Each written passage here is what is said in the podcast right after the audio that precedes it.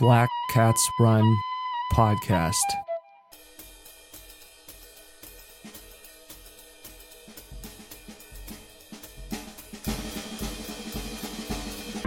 I'm Tristan Black Ingersoll, and this is Black Cats Run. Today's episode, The Blue Prints. I'm going to introduce something a little bit different, where we're going to start a sub-series of podcast episodes where we focus on specific kind of mechanistic questions around particular theories or interpretations of training, patterns of design, architectural endeavors of training, or blueprints. Today's episode, trying to build lactate curves for athletes, and does that actually make sense? We challenge this by asking the question, is lactate actually the body's preferred source of energy? Let's get into today's episode.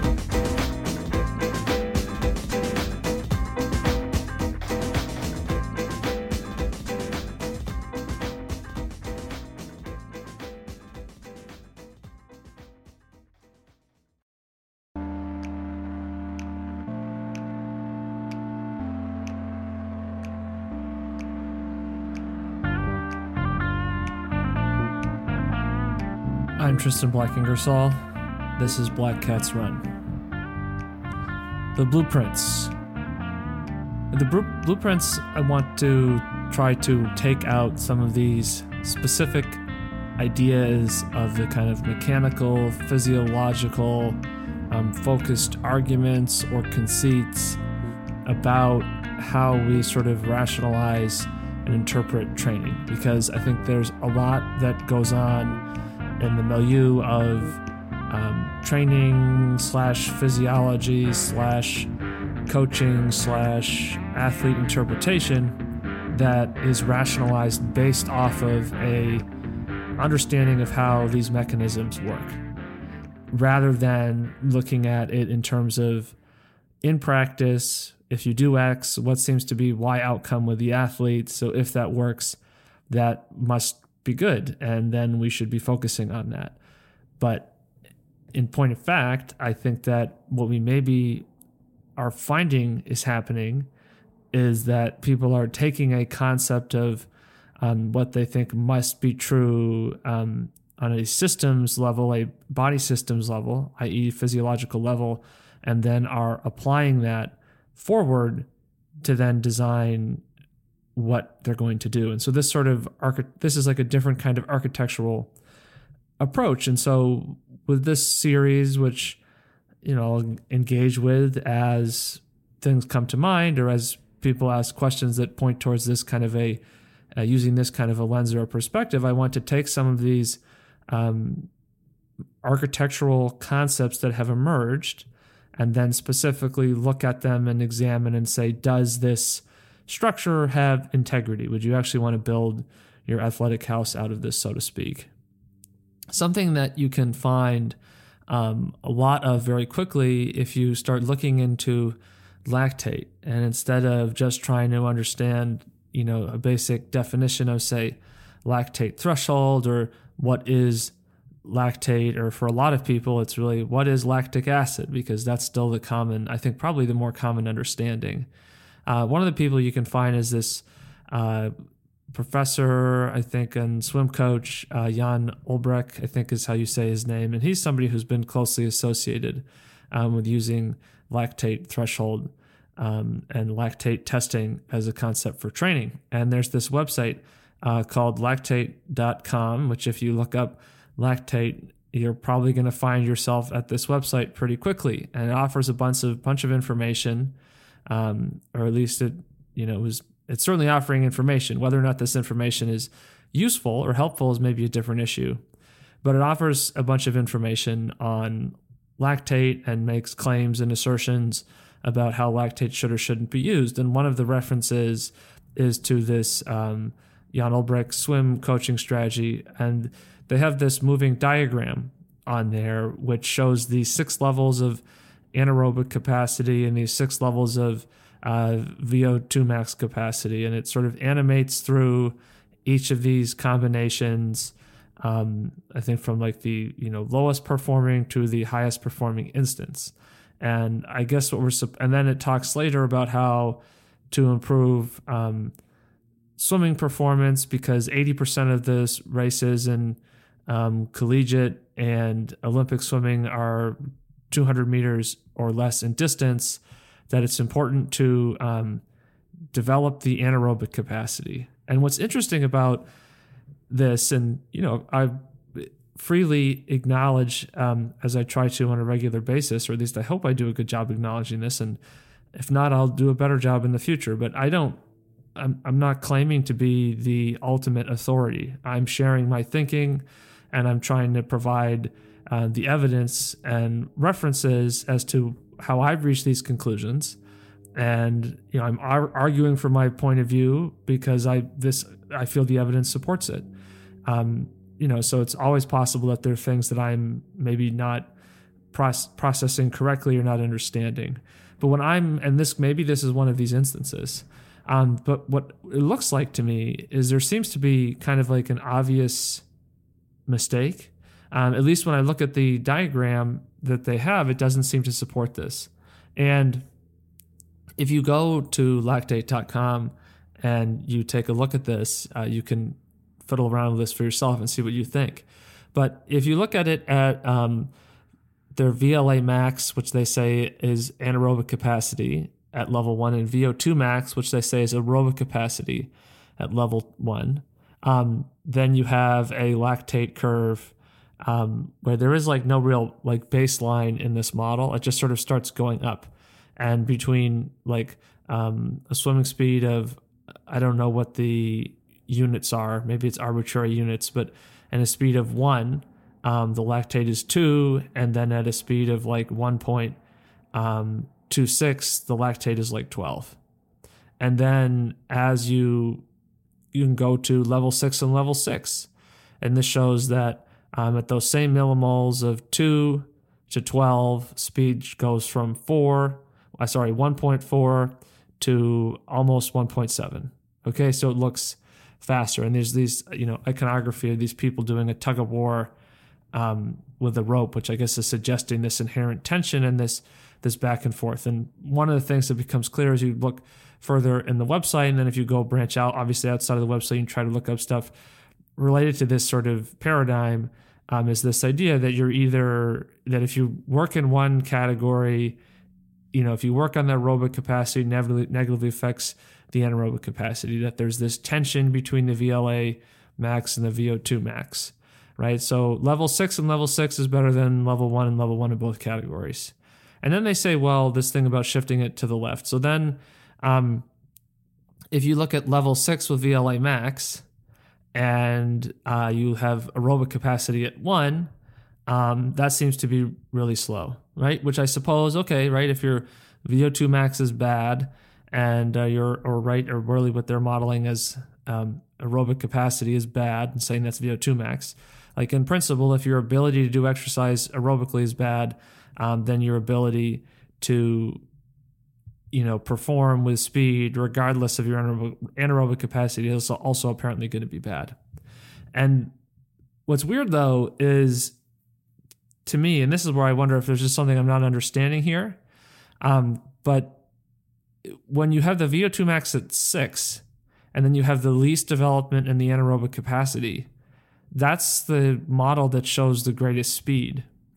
And the, the difference is, is that the uh, lactate range is small. It goes from like one point six five to like, uh, in swimming speed, between one point six five and one point seven five, the lactate is going from like two to like maybe four point seven or uh, five millimoles. And like, that's it. So it's really small. So that's the thing that stands out um, as the most immediately visually different.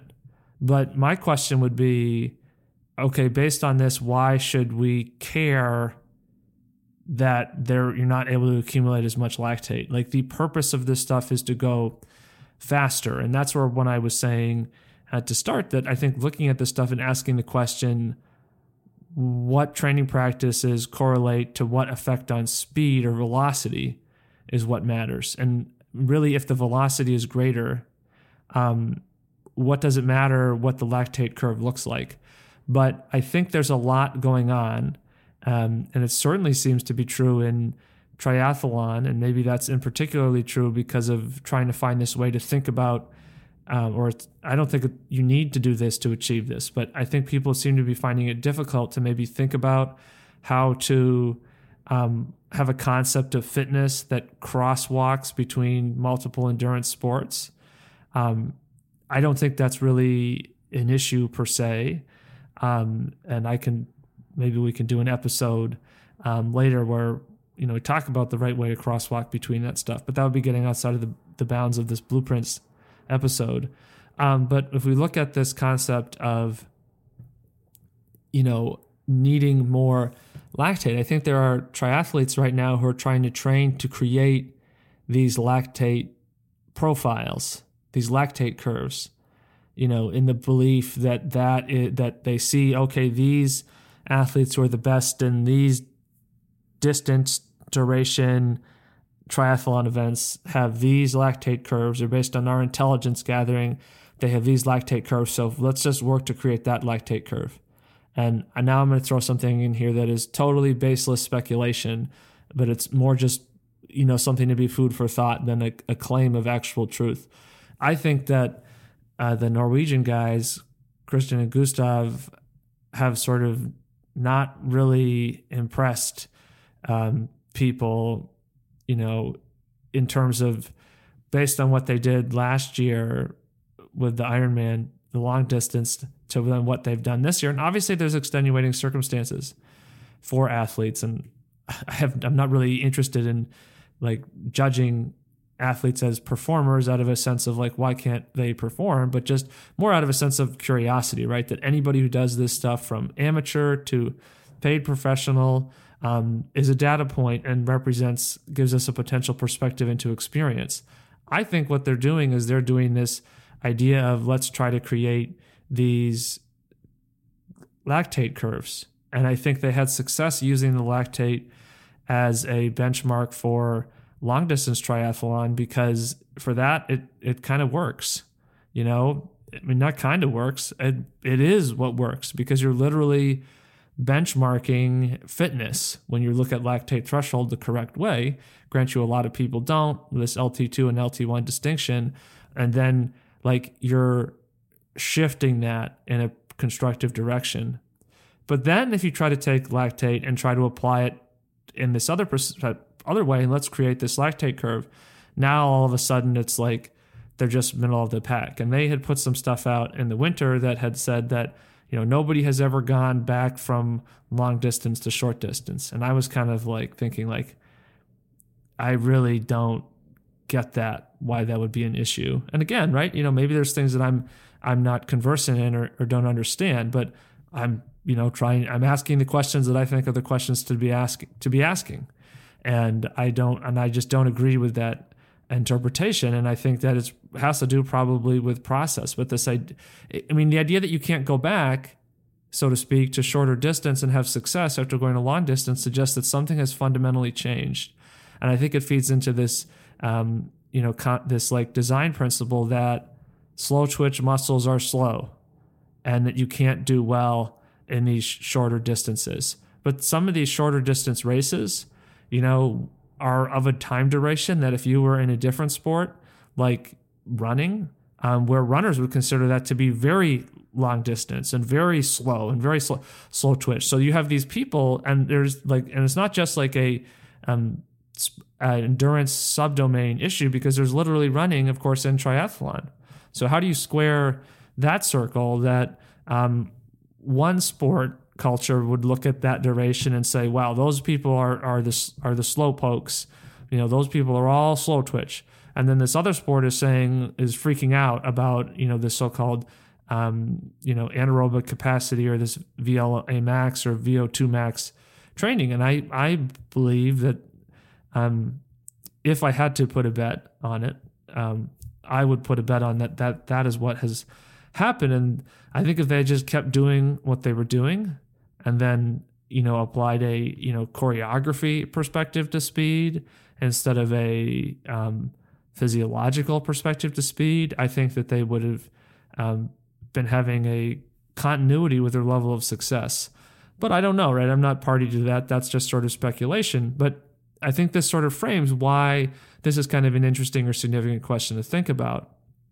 And, you know, from lactate dot com, uh, you know, read this, uh, quote this off here. Uh, what causes an athlete to stop when he and, you know, or she or they uh, exercises for an extended time above the M L S S, maximum lactate steady state, is not entirely known. But whatever it is correlates nearly perfectly with the accumulation of lactate in the muscle. The most likely reason is that when lactate is produced, hydrogen ions are also produced, and these hydrogen ions cause the muscle to become much more acidic, and this then inhibits contraction. So I'm not really convinced by the hydrogen ion stuff. And one of the reasons is because I don't understand um, what mechanistically is supposed to be significant about that. And maybe it's true, and maybe at some point I'm going to encounter an, under- an understanding of it that's going to, you know, peel back um, the sort of fog on that, and it's going to and the, it's going to make sense to me. But I think that this concept of how we look at um, lactate is causing us to then view this stuff in different ways. I still think there's this sort of this concept that lactate is kind of like this, you know, people talk about it as being a byproduct. People talk about clearing it. People talk about tolerating it. And I think all of those things, I think the way we think about lactate is the problem. And, you know, I think it's, you know, at one point, you know, people thought that um, the sun revolved around the earth, you know, so just because we're seeing things that are being presented as like the understanding, if you look at them and they're sort of like foggy and unclear, then we need to ask questions about it. And even if those questions or the, you know, hypotheses that we propose or those questions aren't wrong, are, I mean, sorry, are wrong, then I think it still allows us to ultimately kind of make a better interpretation of what it is exactly we're trying to get at. And by asking those questions, we move that forward.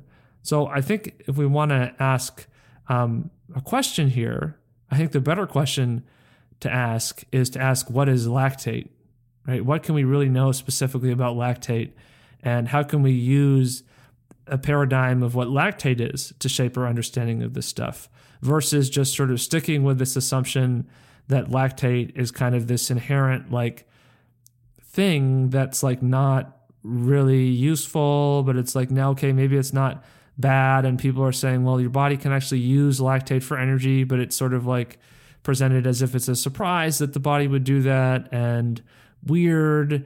And like people say that, and then they continue to talk about like clearing it and getting rid of it. And so then this idea of like this, um, you know, trade-off occurs. And I think that even though people are giving lip service to lactate being energy, I don't think they're actually applying that understanding um, forward to try to then interpret everything to fit with that. So, you know, I think a part of this reason is because there the paradigm is still continues to be, so people can say lactate is energy, but as long as this their paradigm continues to be that high intensity performance is predicated on the body's ability to burn glycogen, um, that it's a glucose or a carbohydrate facilitated thing, I think people aren't going to be able to understand lactate correctly. And they're looking at lactate levels as a proxy for how well the body is burning glucose and carbohydrate, because they're assuming that in order to go at higher intensity, that you need to be able to burn lots of carbohydrate, and that if you can't accumulate a lot of lactate in the blood, then you aren't burning a lot of carbohydrate, okay? Um, and I think there's other reasons why that, that doesn't make sense that um, we'll get into, but one of them is that it's been shown that you don't need carbohydrates for high-intensity exercise, and uh, Tim Noakes has demonstrated this to be true, and you can find all kinds of um, podcasts. I mean, and they've got a couple um, quotes here that I'm going to share to articulate this from a podcast, Josh Clement, um, that uh, Tim Noakes did with Josh Clement. And uh, you know, Tim Noakes says, our bodies run on two basic fuel types, carbohydrates and fats, and newer research shows that the body can adapt from a reliance on carbohydrates to a reliance on fat at all exercise intensities. Previously, researchers had, researchers had thought that above a certain threshold of exercise effort, the body had to run on carbs, but the research shows that's not true, okay? So, um, you know, that's one issue, right?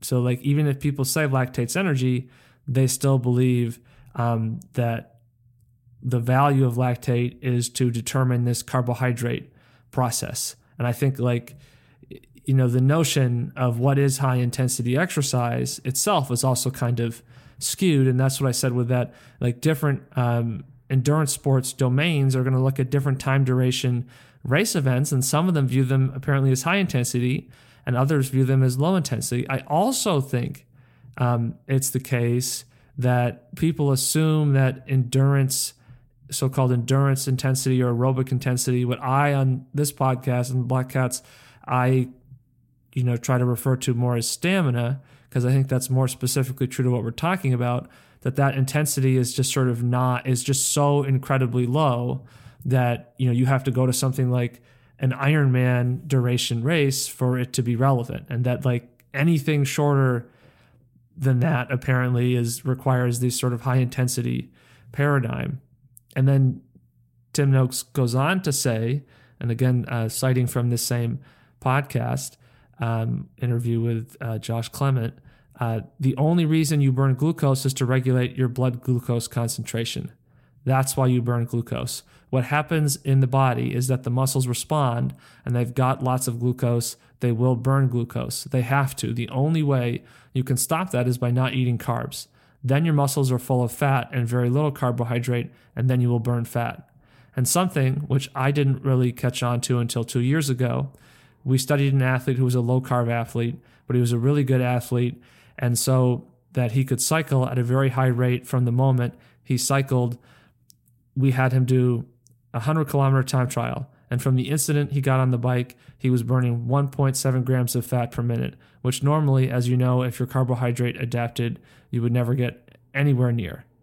So again, right, there's, you know, example of research that's demonstrating that you can literally produce this amount of energy by burning fat, right? And that, you know, he goes on to say, and um, that really originally we're meant to be fat adapted, but that our food culture um, has created carbohydrate adaptation, and that that correlates to the rise in obesity. And you look at the introduction of um, you know food pyramid stuff in the late nineteen seventies in the United States as an example of this, and that was driven by, and you know Tim Noakes makes this point in other places, that you know that was sort of an example of policy that was driven by uh, industrial lobbying, in this case uh, industrial agriculture.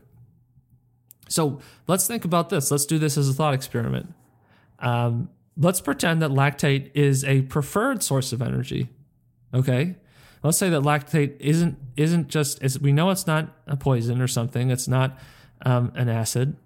Okay. Let's let's say lactate is a preferred source of energy, and this might be tricky because we see that as exercise intensity reaches maximum, that there's more and more lactate accumulating, right? So that can be difficult for people to try to rationalize with this, right? Lactate's a preferred, preferred source of energy, right? But it's a byproduct. Well, what if it's not, right? Lactate is used by the brain, right? It has to be pretty valuable if it can be used to power the brain, right? The brain is a very like complicated, high energy, demanding um, organ. So we think about this. Let's use the metaphor of a train, right? As a system, right? Um, you know, with a train, if you want to create a variable A velocity, that's going to require variable B watts, and then variable B watts are going to require variable C energy, right? And that's sort of the relationship, right? And so as an athlete, right, you want to create velocity, and that requires watts. Um, whether you use a tool to measure watts or not, like you can essentially think conceptually that you're performing work And, you know, watts is a nice way to think about work across a variety of different um, sports athletic disciplines.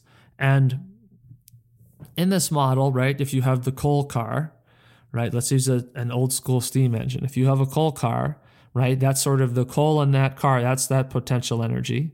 And then the engineer is going to make the energy available, and that energy is going to go into the furnace. And then the furnace is going to convert that uh, coal into watts, because it's going to then go to the boiler, and that heat is going to, um, you know, boil and create that, the water and create, get the steam engine to run, right? And so then that boiler converts it into velocity. So we have these kind of like different steps um, in this chain, right? And we think about it, and then that ultimately moves, um, you know, this locomotive down the track. And so, right, what's happening right here is that we need to ask ourselves, what is the limiter? Okay, what step in this process is limiting the ability of the train to go faster? Is it the amount of coal in the car? Is it the shoveling of the coal? Is it the furnace? Um, is it the boiler? Um, where are things, you know, limiting? Because ultimately what you can only really, uh, it's the body, right? You're looking externally at an athlete, you're seeing the velocity, right? But if it's a train, it would be maybe a little bit easier to conceptualize what's going on.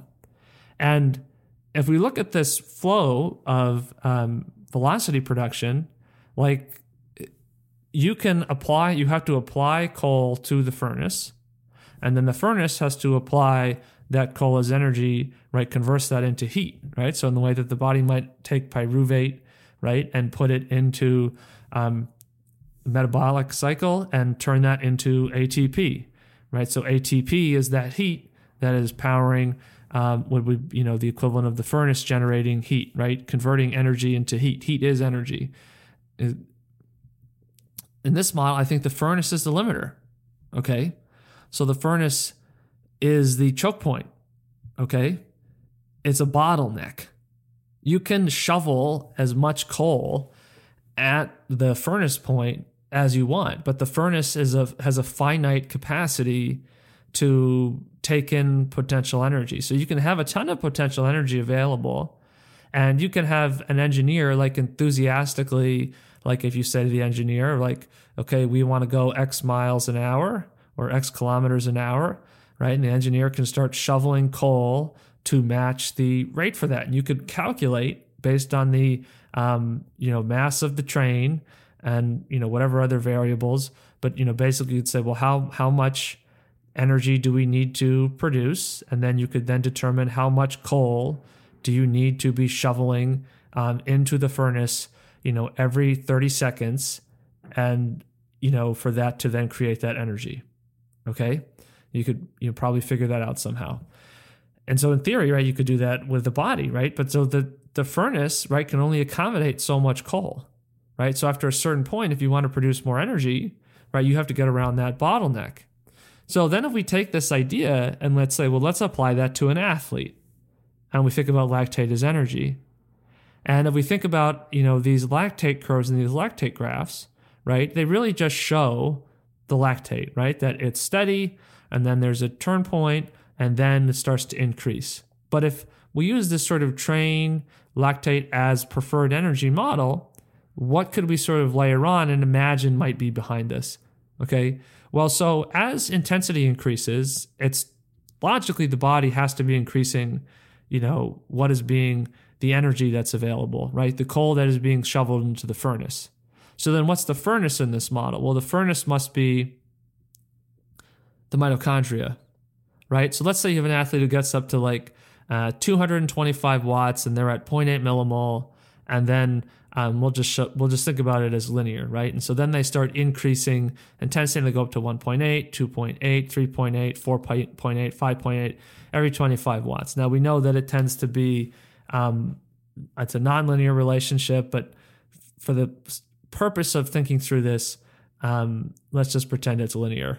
So if that's the case, right, and you've reached maximum mitochondrial capacity, does it make sense to say or to imagine that um, what the reason why this has happened is because the body continues to also produce energy at a linear rate, that it keeps shoveling coal at the furnace at a linear rate, but the furnace is now doing as much as it can, right?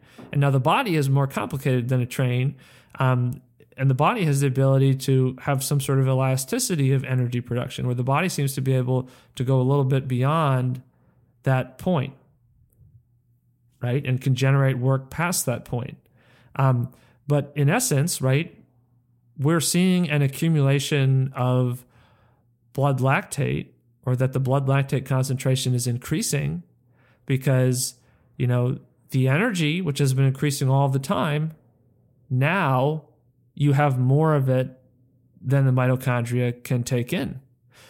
And so then the energy goes continues to go up. And so then as you increase intensity, there's more and more and more excess energy just sort of sitting there that can't be utilized. And is the body producing lactate in glycolysis, because lactate is a preferred form of energy? Okay. And so then a fitness improvement, right? And this is why this, we see this as a fitness improvement. If this athlete improved their threshold to three hundred fifty watts, you know, and if we have um, lactate accumulating, um, again, in that linear way, which relates to the energy accumulating from one to two to three to four to five, you know, available energy, whatever units, um, then the point is to go from two hundred twenty-five to three hundred fifty, the furnace has to get bigger. And that means you have to have more mitochondria, right? And then after three hundred fifty watts, that's when you're going to get to the point where you get, furnaces reach capacity, right? The bottleneck, right? You have now reached that point of critical um, energy intake, and the bottleneck effect occurs, right? And then, so the energy is still getting being made available, but you can't take advantage of it anymore in the furnace. And so then this stuff isn't firing properly. So then when we look at, um, and this is an example, somebody, uh, listener to the podcast sent this to me, uh, and thank you. I thought it was really interesting and intriguing to look at. And um, it sent me, uh, I, I can't remember the guy's name who does the YouTube off the top of my head, but he sent a, and we'll we'll put this on, we'll put this talk, this podcast on YouTube with some visuals. So if you want to see some of this stuff, you can take a look at that later.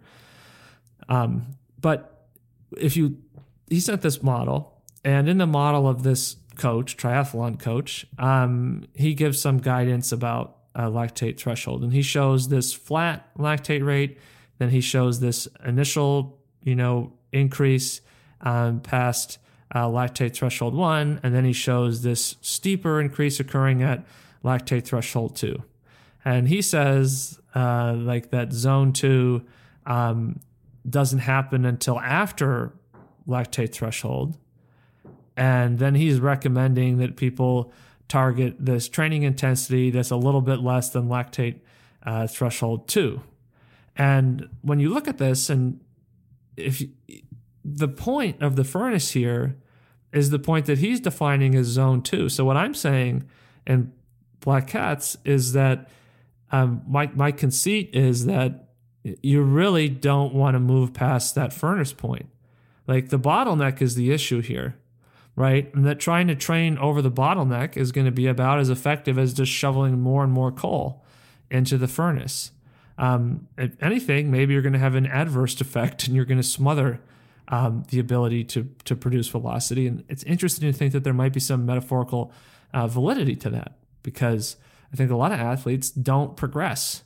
Um, they don't show real fitness progression beyond like an initial response to just generic, generalized training stress. And a lot of athletes too, by the way, follow this pattern of, you know, I train, I detrain, I train and I detrain.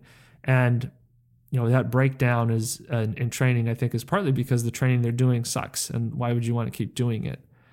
But if we look at this guy's um, model from a polarized model, and I've said how um, on the on coaching po- podcast with John Marcus and Steve Magnus, which I, I genuinely enjoy listening to and find very interesting, but how there was one occasion uh, where uh, John Marcus had had said, and maybe he misspoke, I don't know, but he I was articulated that in polarized training, anything in polarized zone one in the green zone um, is active recovery.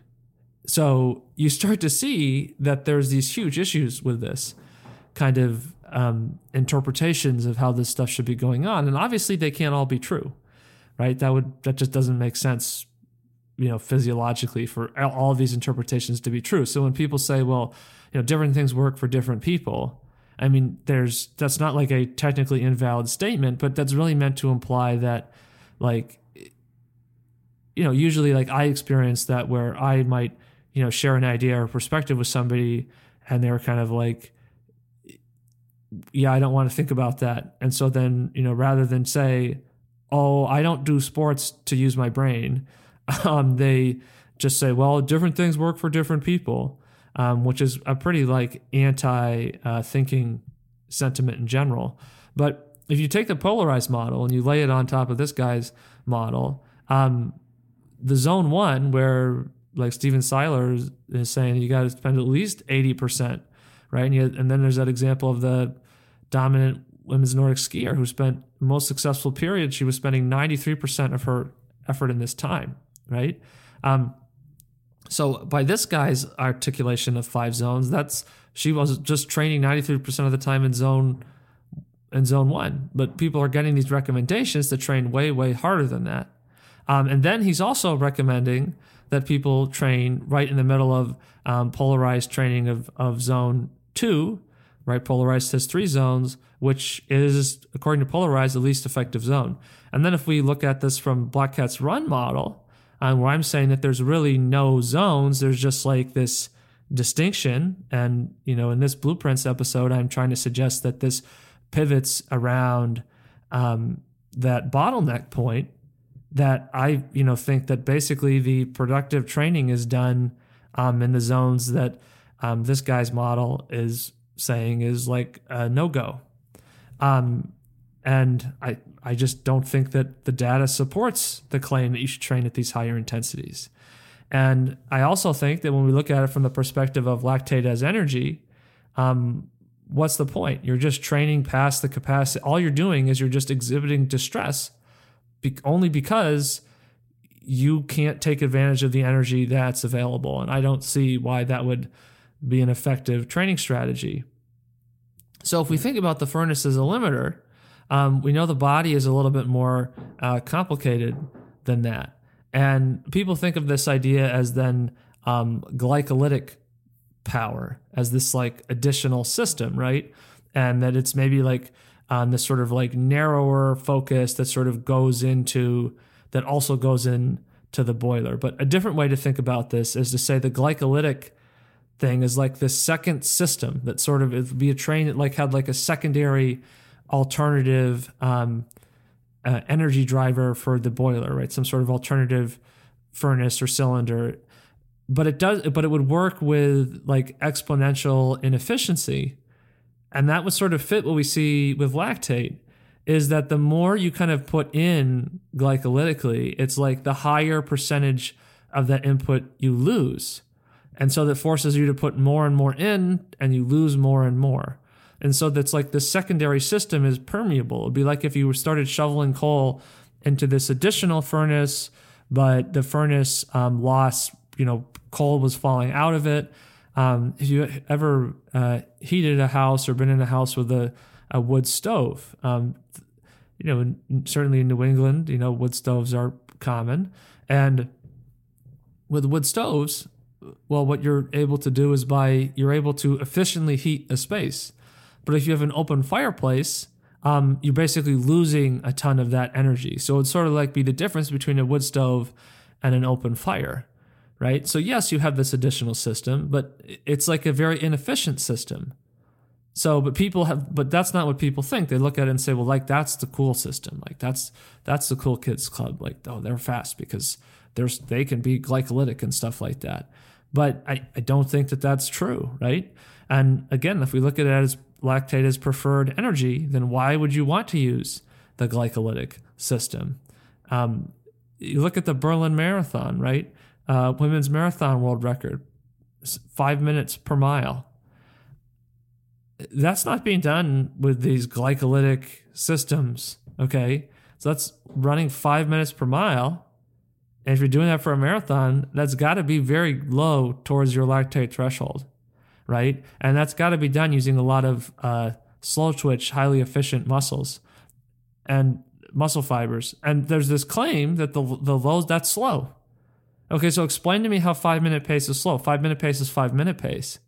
And so you can also be a high school runner and struggle to run five minutes in the mile and have probably absolutely incredible glycolytic power, super high power as you, you're dying like a pig coming down the last one hundred meters to run your, you know, another five oh three in your um, ongoing quest, you know, to to smash that five-minute mile barrier.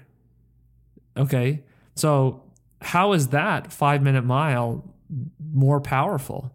And so when these endurance athletes and, you know, like, for example, the triathletes, when triathletes are trying to increase their glycolytic power, increase their V O two max, like, you're literally investing in a highly inefficient system where you're just literally dumping, right, available lactate into this, like, it's just sitting there in the abyss. And so it's like if you have these two furnaces, right, and the body is a system where instead of being stuck with the furnaces this side, let me weld this additional heating unit to the side of the boiler, and maybe it will give a little bit extra uh, steam pressure to the through the boiler. Like, the body, you can just literally take that primary furnace and make it bigger.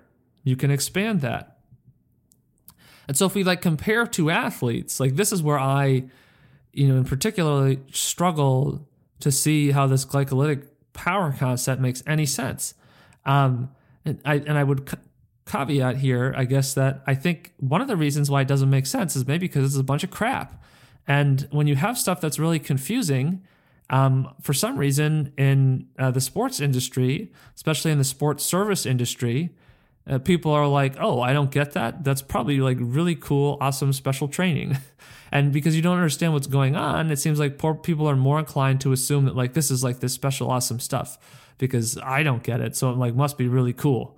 Um, so if we, like, think about two different athletes and uh, we have both of them, let's say their lactate threshold is two hundred seventy-five watts. Okay. And, you know, but one of these athletes then, you know, is becoming super glycolytic after that point, or something, right? And they are just, like, for every additional ten watts, they're just ramping up that uh, lactate accumulation. And then for the other athlete, you know, let's say that they're, you know, not, let's say that, so let's say these athletes go from two seventy-five to three hundred fifty watts. And let's say the, like, very glycolytic athlete at three hundred fifty watts, they're doing, let's pick something ridiculous. Let's say they're doing thirty-eight millimoles, okay? And let's say the uh, the the slow twitch athlete, the athlete who doesn't accumulate a lot of lactate, let's say they're doing uh, like three millimoles. Is one of those athletes better? I would say no. Uh, if if I was going to pick, I would probably say that the athlete um, who is only having who is only accumulating three millimoles at three hundred fifty watts is better. Okay, um, like. It's like if your your velocity is your velocity, if you're generating the watts, you're generating the watts. Like, you can't produce three hundred fifty watts without it being three hundred fifty watts. Like, the watts are the watts and the velocity is the velocity, okay?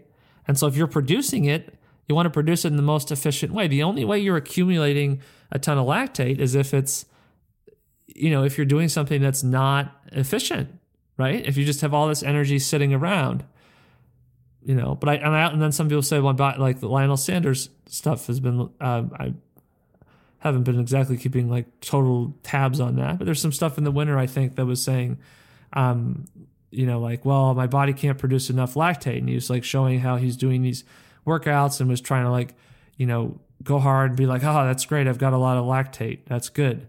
My body sucks at producing energy or something. And it's like, actually, the fact that your lactate is accumulating means your body's great at producing energy. And the fact that it's accumulating means your body is bad at using energy because the bottleneck isn't the production of energy. Okay. The bottleneck is the furnace. The bottleneck is the is that ability to metabolize it. And if you think of lactate as a preferred energy, okay, if you see it accumulate, that is literally telling you you're not using that energy. And so when you look at these athletes and you think about energy waste, the athlete who's going all the way up to this, you know, fantastical, uh, you know, thirty-eight, thirty-nine millimoles of lactate, that's a huge amount of energy waste. That's a huge amount of coal that's just falling off the train onto the side of the of the train tracks, okay? Whereas the athlete who um, keeps those millimoles down after threshold, they have a very tiny amount of energy waste. That's more efficient. You would never design a train or some other, other system um, to function in such a way that it dumps as much energy as possible, okay? Um, and you wouldn't look at that and be like, well, this system's really great. Look at all the energy. Look at all the energy that it throws out of the side of the machine. Um, when you need it to perform at peak capacity, look at this is great. It dumps all this energy, and then it starts to struggle and fail and, and fall apart. And when I've done step tests on the bicycle, what I have found is that when I get past threshold, I am able to do more steps if my lactate stays low with each additional step. Not because, oh, wow, look at, I've got all of this lactate accumulating. I'm just like going really strong and I'm going to hit this really good peak power. And this varies like on the scale of like ten days, um, you know, and, and probably less than that. You know, when I feel better, I accumulate less lactate. When I feel worse, I accumulate more lactate. And you can like tell like, oh, this test isn't going well. And then you take a take a sample and oh, the lactate's high. Shoot, right? Bummer, you know. I got to, you know, and you can tell like you're not. It doesn't feel good, and so every time it's because the lactate is high, you know. And like you can feel that. It's not like, oh, I'm feeling powerful, or wow, I'm really going to hit a, a big level of peak exertion. Okay, I don't think that's what's happening at all. So if lactate is energy, then we are measuring how much energy we are using when we're testing our lactate. And we want to figure out, like, are we using our energy or are we not? And if we're exceeding our ability to use energy, we're literally operating in dysfunction. And if we know that we can train to expand that furnace, to increase our ability to utilize lactate by training very close to, right, and and trying to stay under that threshold, which is sometimes easy, easier said than done, but trying to stay very close to, ideally under that threshold as much as possible, and that that is going to expand the system. Why would we? Why would we be in a? Why would we need to be in a dysfunctional state where we waste energy? And I maybe it's not a coincidence that when we um, waste a lot of energy, we get way more tired and we're more likely to get injured. Because, hey, when you're wasting energy, you're inefficient, and an inefficient machine um, is more likely to have, have problems. And here's an example of this in training. So, you know, my running lactate curve, you know, I've improved at one millimole from um, beginning of July at three hundred watts to now at three hundred fifty watts um, in, in ten-minute steps. Um, is the way I've done this test, and this graph is on uh, Black Cat's Run. If you want to check that out on our Instagram, you can see this. And right, so that's the shift, right? Is it's trending in that direction to the right. And I think what that is basically means is that I am using more of my energy, right? I'm going faster because I'm using more of my energy. How can I use more of my energy? Because my furnace, my mitochondria, and whatever other components maybe are involved in that that are not identified or not understood, but by inference, like the furnace has expanded. And so now I'm not going faster because I'm producing more lactate. I'm going faster because I'm using more lactate, because it fits with the idea that lactate is a preferred um, source of energy. So a training session I did on Sunday, I wanted to do a longer run. I'd sort of been primarily focusing on, you know, working through these sessions and trying to figure out uh, threshold sessions and trying to figure out, you know, can I do these all the time? Um, and and trying not to throw in other variables of physical activity stress, because then I wouldn't be able to tell what exactly was driving what. Um, and so for the two hour, this run took two hours and twenty-six minutes. So it ended up being about nineteen point six miles. Um, and I did two loops of a, a road loop. And I would have just done one big loop, but I was kind of, my legs were sore um, from running my lactate test and then Caleb McVeigh's lact- lactate test on the day before on Saturday. So that was like fourteen miles of running in the morning. And, you know, with like, um, you know, maybe twenty, twenty-five minutes of running over threshold. Um, and, you know, you get a little sore from that, right? Surprise, surprise. Um, you know, inefficiency, right, is, you know, leads to more adverse outcomes. So, right, and again, for frame of reference, my threshold value target is to try to be as close to one millimole as I can. And for my test, my lactate um, level is three fifty. Now, this varies. It's going to vary based on your level of, you know, fatigue and training stress. But for me, I've been practicing doing this by feel. So for this session, right, I did this loop. I, I really enjoy the loop. Um, I'm not stuck on a track. I'm not doing it in an environment I don't want to be in. So I'm just doing the run that I, you know, enjoy being able to do. And I did for ten minutes. I jogged for ten minutes. I sort of in this routine of ten minutes I feel is sufficient for me to start whatever set I'm doing. And I did three sets. And so they were, uh, three sets were eight hundred, two hundred. Um, and I would hesitate to call the two hundred really a recovery because, as you'll see, I didn't really drop the watts off that much. So for the first nine eight hundreds, I averaged three thirty-nine watts and my two hundreds were three nineteen watts. And right now I'm like one eighty-eight to one ninety-three pounds. So, you know, if you're looking at these watts and you're like, wow, that's so many watts. Well, I mean, I would encourage you to keep in mind that, you know, I'm pushing, uh, you know, uh, I'm not pushing one forty pounds, and I'm certainly not pushing one fifteen pounds like Eliud Kipchoge, right? Um, you know, I'm five foot eleven, like I said, you know, plus or minus one ninety pounds right now. Um, so that would be the context for these watts. But I did the, so the eight hundreds, the split times on these um, were anywhere from like four oh five to three twenty-three, depending on the terrain. And if you're a runner and you're training and you're doing it in a conventional, well, what are my splits? I need to hit these splits mindset. Like, that would be unacceptable, basically. It would be totally unacceptable to have that variance. They would all have to be at that intensity.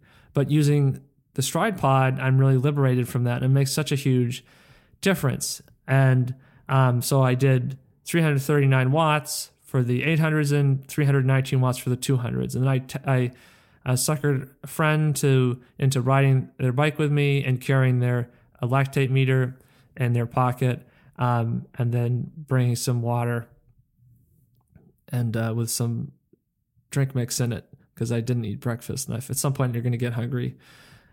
And I did. I was glad that I had those. Um, but you know, I tested the end of the set. It was like one point seven millimole. Okay, right? So a little over, but like, you know what? I'm happy with that. You know, I'm feeling good. I can, I feel comfortable, and that's um, really what I'm looking for. So I said, okay, so my goal is I hopefully I can not accumulate across the sets. So then I jogged for five minutes at three oh eight watts, and I tested again because I want to see is it coming down, and it had, was down to one point oh millimole. And so then I did another set, and the second set, the eight hundreds were three forty-four watts. The two hundreds were three seventeen watts, and I was one point seven millimole. I jogged for five minutes at three fifteen watts. Um, and one, and this running is largely being done trying to focus on how do I feel. So I'm not staring at my watch. So if you're looking, the watts are getting a little bit more. I think that speaks more to the way, um, you know, my brain feels like I need to progress um, for some reason. And that was, I think, something that was taught either explicitly or implicitly or both as a part of, you know, my formative running experiences where, you know, like finishing strong, crushing the last rep, you know, is a sign of competence and is going to make you faster. Um, and I'll explain in the last set how that was a problem for me. So three forty-four watts, two hundreds, three seventeen, again, one point seven millimole. Then I had five minutes, three fifteen watts, one point three millimole. You know, at the time I was like, oh, that's too bad. I didn't come down as much. But then after the fact, I'm like, okay, I did a little more watts. I also think that just the variation in terrain, you know, if unless it's dead flat, I think any change in terrain can lead to a instant engagement of a super lactate intensity when you're sort of trying to run close to lactate threshold, super lactate threshold intensity, I mean, excuse me. And, you know, like on that, you know, as I finished that, you know, recovery to test, I was sort of running up a slight incline, you know, and I think that that is one of the other phenomena that if you're going to train on variable terrain, uh, which I think is great. And I think it's more fun to just do this stuff, you know, in situ, to do them like in the environment in which you enjoy training, and not to just be like, okay, well, to do this training, I have to go to the track all the time. And this kind of training is using these aerobic interval structures are dumb because they're take the fun out of training. And yeah, well, because first of all, right, because it's really fun to go and have to eviscerate yourself um, twice a week. You know, I'm sure that's uh, that's a ton of fun. Speaking from personal experience, I've enjoyed that so much. Um, but you know, it if you're going to train right on your on regular loops, you got to keep this the variability in mind. And you know, and I think similarly, that's why you know it's hard to get down to the exact target millimole with these sets. Uh, but knowing in terms of feel what you're looking for, I think becomes very important. And so then the last set. Um, nine by eight hundred again, right? two hundred meter jog. I did the eight hundreds and three forty-six and the two hundreds and three twenty-four. And I was going through this session, the set. And a part of me is sort of thinking like, oh man, it would be really cool if I went a little bit faster and I was still at the same millimole. Um, and then a part of me is like, you know, because I'm thinking like, oh, my average pace for this has been such and such. What if it cuts down to such and such? And so you start to have these things in your head and you start benchmarking yourself. And, you know, I think I started running the first couple of these at three fifty, three fifty-one.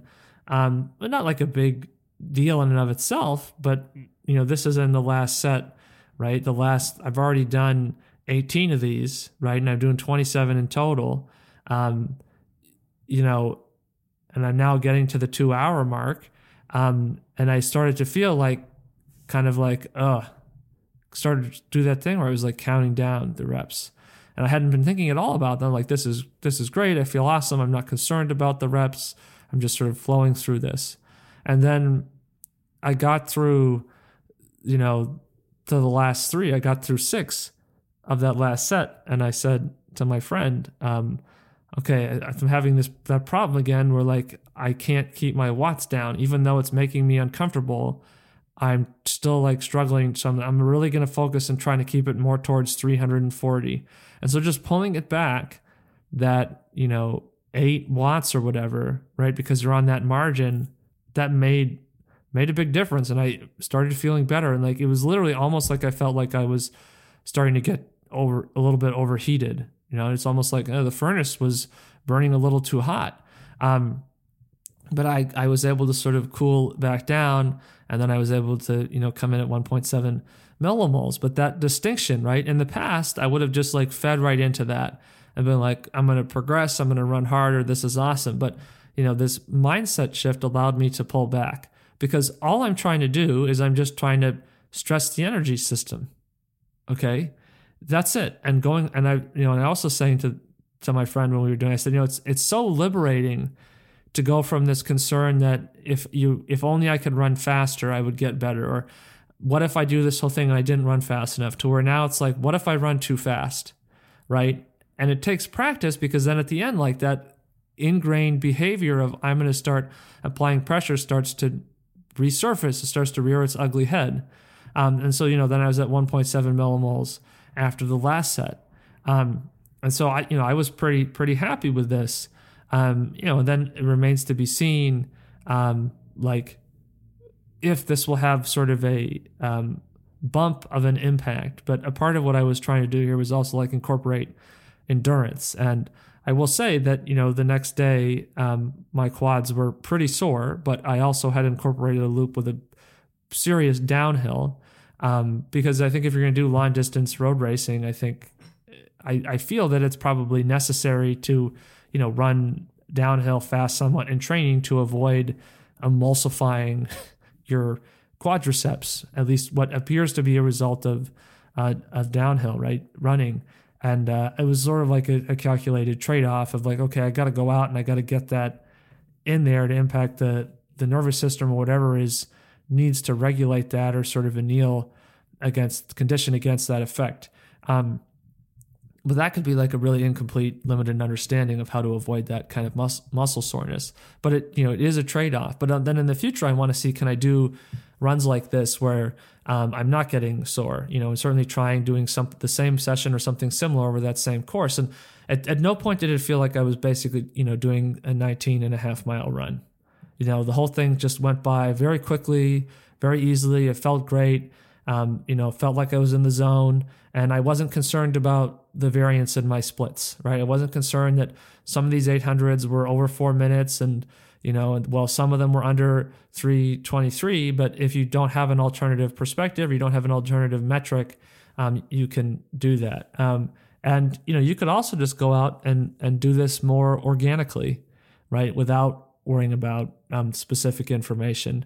Um, you know, I don't really feel that I have to, and this might sound absurd to people listening. I don't, I don't personally think of myself as having a nerdy concept or a nerdy approach to um, training, um, as in terms of being like obsessive with data, but it's, I've enjoyed, you know, having that as something to sort of think about and use it to sort of relate to these broader, you know, uh, hypotheses that, you know, we're discussing here on Black Cat's Run. So I think some conclusions, though, that we can reach or that we can speculate might be true if it is in fact the case that lactate is energy. I think um, V L A max is fake. I think M L S S is irrelevant.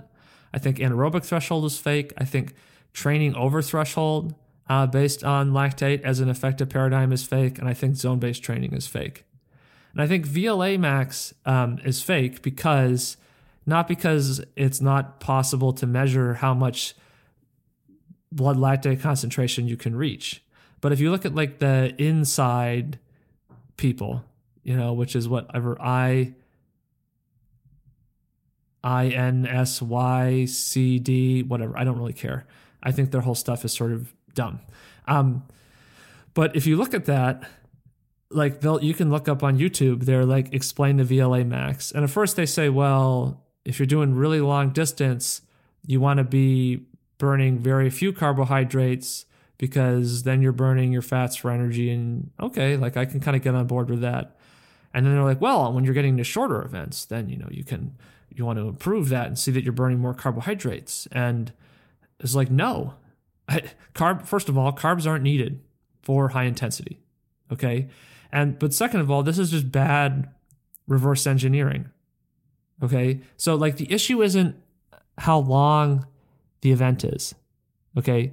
The issue is the intensity. All right.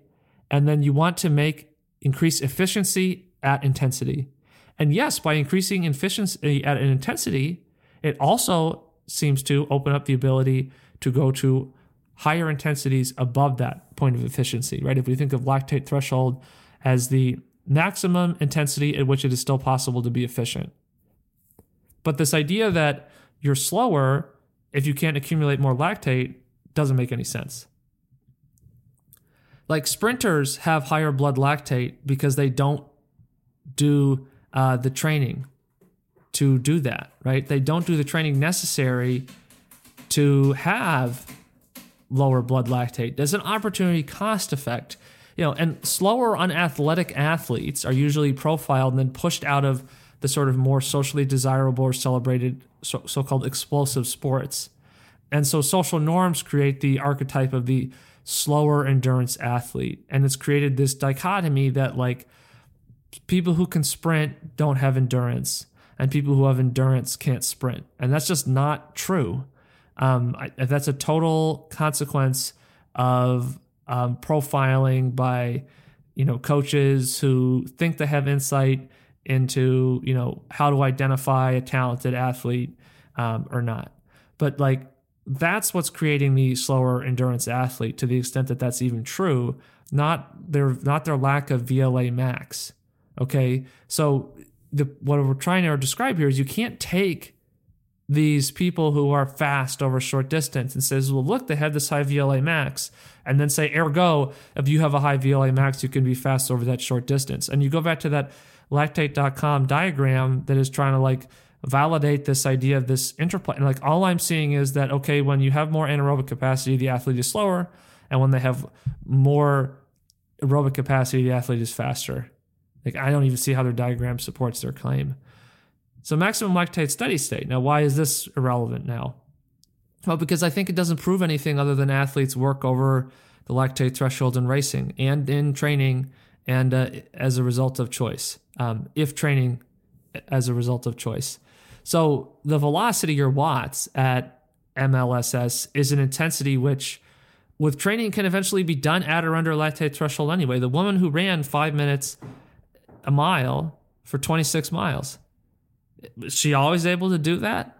No. There was a point at which that was her maximum lactate steady state. There was probably a point in which that was, you know, all she could run for a mile or two, you know? There's maybe it was a point, you know, at some point in life where she couldn't run a mile in five minutes. This is when she was a kid, right? But at some point that wasn't true either. I don't know this athlete, you know, so I can't, I want to like make unreasonable assumptions, but using it as like a something to point to, like, why would you train at maximum lactate steady state when you can just train at lactate threshold and take the intensity of this current lactate last ma- maximum lactate steady state and just bring it into lactate threshold? Anaerobic threshold is fake.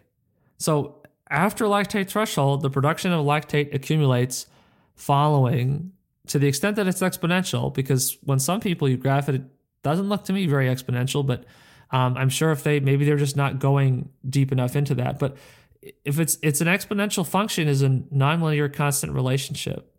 Okay, now I'm not um, a math savant, so maybe I'm not understanding something, but if an exponential function is a nonlinear constant relationship, then you can't point to some state on the the curve and be like, oh, the relationship between uh, lactate and the body is changing. Well, if it's a constant relationship, it's constant. Ergo, there's not something shifting. Now, is this because after lactate threshold, the body loses its efficiency and with increasing intensity, it has increasing energy losses? You know, like I suggested as like this alternative, you know, furnace or the diff for a train or like difference between an open fire versus a wood stove, um, right? Is it a less efficient system?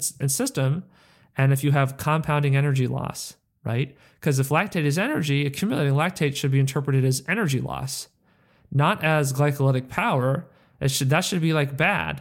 It should be like, you know, damn it, I need to get to the point where I can use that lactate for energy. And like, that's what the lactate curve progression is showing. Like my lactate with my running is progress is showing that. It's showing that I went from, you know, be doing three hundred and whatever, forty-six or three hundred fifty watts at like five point eight millimoles in July to now doing that at one millimole. So my ability to, to move at three hundred fifty watts hasn't changed. What changed is my efficiency. I'm able to take advantage of that energy. So then we go to training over threshold based on lactate is fake, because there's nothing about lactate that suggests training over threshold is beneficial. Now, people do train at speeds and intensities over lactate, and they race fast times. So I'm, I'm not saying that, you know, ubiquitously that there's no evidence to support those kinds of practices. But I think doing those based around lactate, you know, and especially this idea of, oh, we're going to train at these lactates and we're going to build these lactate curves and then we're going to be good at these short distance events, blah, blah, blah. I don't think that there's really any validity to that. Um, like the lactate, nothing about the lactate suggests that's true. All that's do, saying is, oh yeah, you're, you, you're bottlenecked, right? And you're just jamming that up more and more. You know, is it an inefficiency, right? That's why we're getting tired, because we're inefficient. And when a system is inefficient, it, you know, accelerates towards failure. And then I also think this means that zone-based training is totally fake.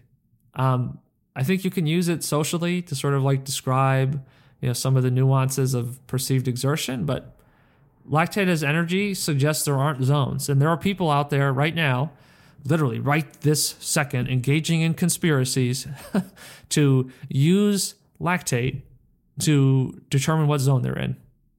and they've got all five of their zones, and they say, well, this is the lactate at each zone. You can't do that.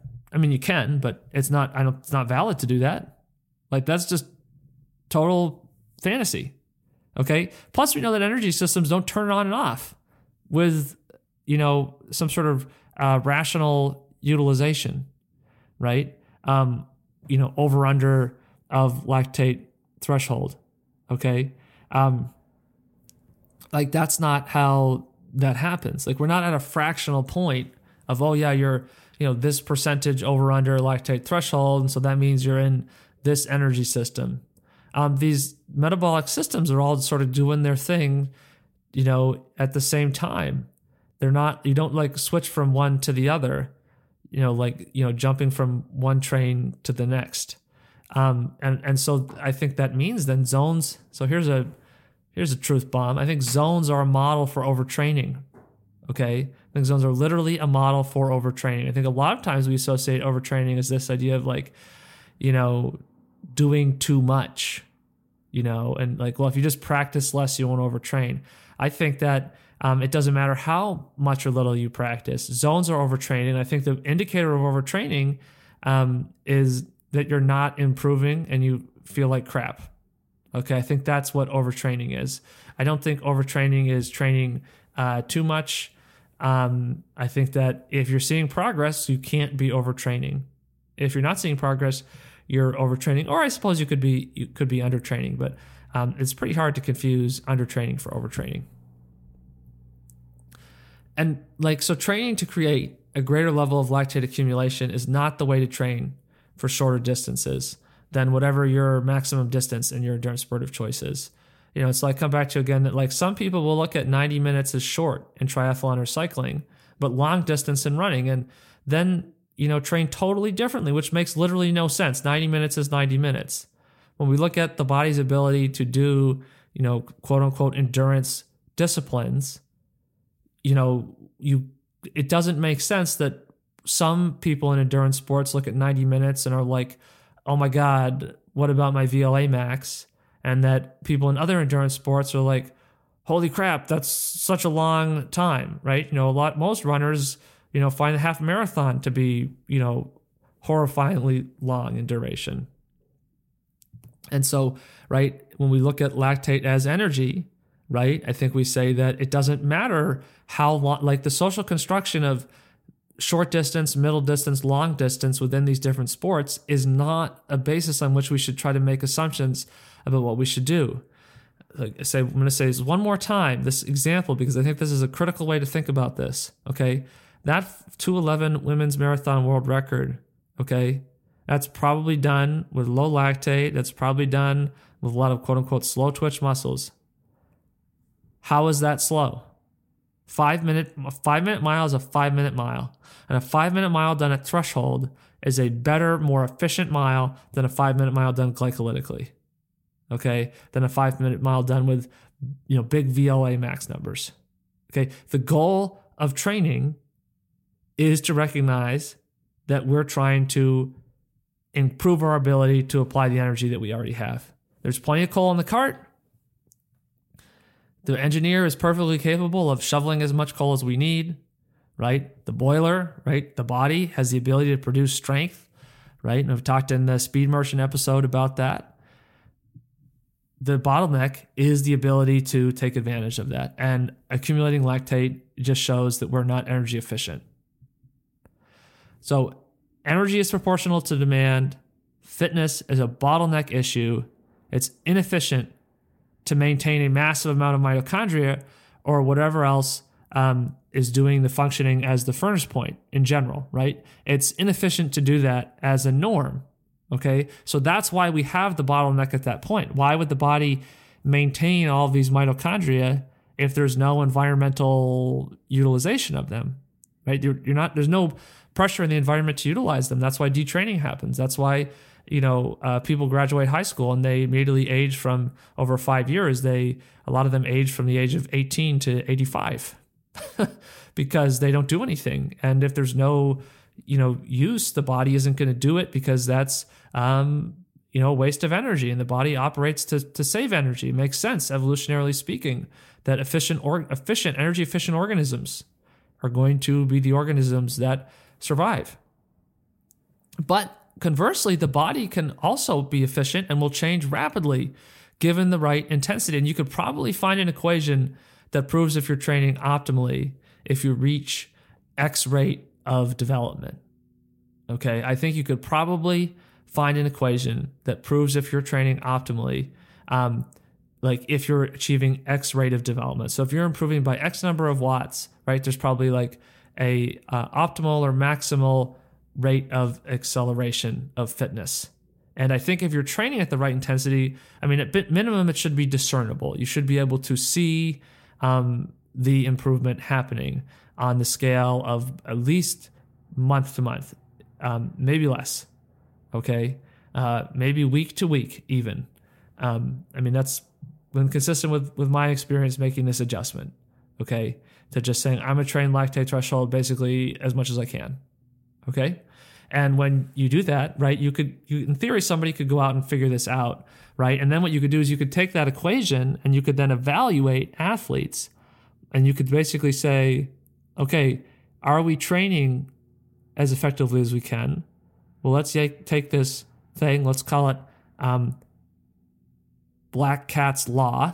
Let's take Black Cat's Law, and if Black Cat's Law is correct, then, you know, you should be seeing such and such a uh, ramp rate, or like the trend line should have a, an R squared of at least blank, right? So mine has been zero point eight. So maybe Black Cat's Law is an R squared of zero point eight. And if you're less than zero point eight, then that means that we need to ch- we need to look to change something in your training, because it should be possible to be at zero point eight. And that that's Black Cat's Law. And this is The Blue Prints. Thanks for listening to today's episode. If you've enjoyed this episode of The Blue Prints and you have a request or an idea that you'd like us to explore on another Blue Prints episode, you can check us out on at Black Cats Run, send us a message. Or if you just kept track of how many times we said the word lactate and you want to report back, you can message us there too. We'd love to hear from you. Thanks for listening, and we'll catch you next time.